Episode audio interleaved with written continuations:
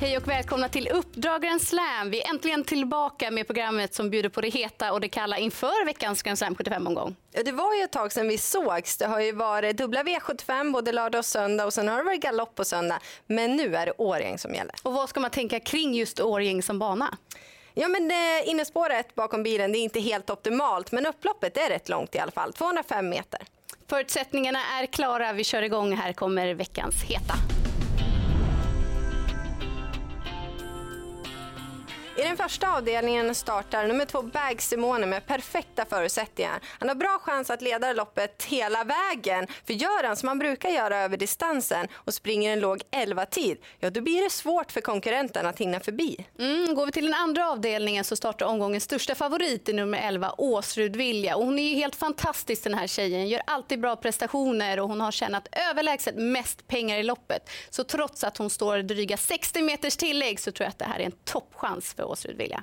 Ja, och framförallt så hon slipper ju möta Odd Herakles. Han bara radar upp segrar och är svår att slå. Så är det. Motståndet är ju inte lika hårt den här gången. Går vi vidare till den tredje avdelningen så startar nummer åtta Black Alex som har tre lopp i kroppen, visade fin form senast och tål att göra en del själv i loppen.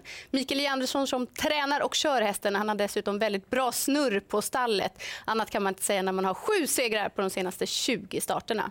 I den fjärde avdelningen startar nummer tre Åsbalder som har fina förutsättningar och spetsläge framför allt. Hittar han till ledningen då blir han svår att hinna ikapp.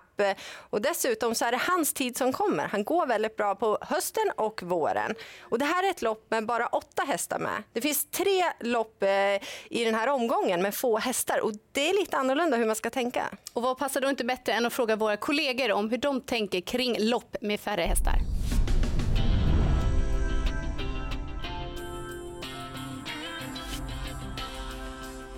Vad gäller Voltstartsloppet, till exempel som det är den här Grand Slam 75-omgången så är det ju så att det blir billigare för de som står längre bak då med eh, mycket pengar på sig. Det blir färre hästar och runda och lättare att äta in eh, tilläggen från början. Jag gillar när bästa hästarna vinner loppen och att inte positionerna avgör. Få hästar i loppen, då betyder positionerna mindre och bästa hästen vinner oftare när det är mindre fält. Så tänker jag när jag spelar när det är få hästar, speciellt när det är voltlopp, så har ju de här som står på tillägg lite fördel. Det är inte lika många hästar att runda och det går att komma ikapp de här på första volten mycket enklare och det blir jobbigare på den eh, första volten såklart. Så det tänker jag alltid på att de har en fördel. Vem tar ledningen och i så fall, finns det någon häst i fältet som kan sätta upp tempot? Om svaret är nej, då vinner ju spetshästen. Ja, och som vi hörde där, det blir inte lättare att analysera bara för att det är färre hästar i loppen. Nej, man kan ju tro det, men så är ju inte fallet. Så måste man ju tänka också, är det autostart eller voltstart? Det skiljer där också. Ja, det är viktigt. I den femte avdelningen i alla fall, där är det autostart. Och jag vill varna för nummer tre, Black Hill. Tränar och kör, det gör Fredrik Berg och han låter verkligen tok uppåt. Och det ska han göra, jag kan hålla med honom. Han kommer gasa vad som går från start. Han har chans att hitta till ledningen och han har gjort det bra efter tuffa upplägg tidigare. Och senast, första gången på barfotabalans, då såg han jättefin ut på Solvalla som fastlåst med sparade krafter. Mm, och letar man skrällar så tror jag att nummer 13, Souvenir Danvern, kan vara en sådan i den sjätte avdelningen. Han har kanonform och varit ute på V75 mot tufft motstånd på slutet. Senaste starten på Färjestad fick han vrida på i fjärde spår redan 500 meter från mål. Och jag tyckte att han höll i det bra och landade på en fin tid, 11,5 över distansen. Den här gången, om han får spara lite på krafterna, så tror jag att avslutningen biter riktigt bra och jag blir inte förvånad om han skräller i den sjätte avdelningen. Och den sjunde avdelningen det tycker jag fyra Mombaleno är intressant. Eh, han är startsnabb, visat fin form och framförallt så körs han av en riktigt vass kusk, eh, Magnus Tejen Gundersen. Det var våra heta i omgången. Här kommer veckans kalla.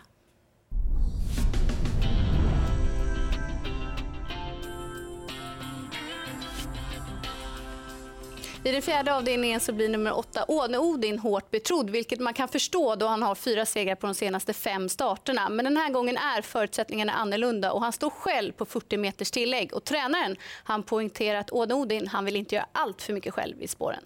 Och I den femte avdelningen där har Mikael Larsson hittat en jättefin uppgift i sin åtta Maestrozon som eh, förmodligen är bästa hästen i fältet. Man har haft en lång säsong och inte vunnit lopp sedan i maj. Och han var inte på topp senast. Formkurvan pekar åt fel håll. Och dessutom så växlar man ner allt som går, både med balans och utrustning. Mm, går vi till den sjätte avdelningen så blir det mycket snack om nummer sju Mil Mighty. Hästen har svarat för bra prestationer men samtidigt fått tre riktigt tuffa lopp på raken. Han har gått utvändigt om ledaren och senast då blev det tuff körning efter galopp i det norska derbyt. Jag är lite rädd att de hårda loppen kan ha satt sina spår till den här starten.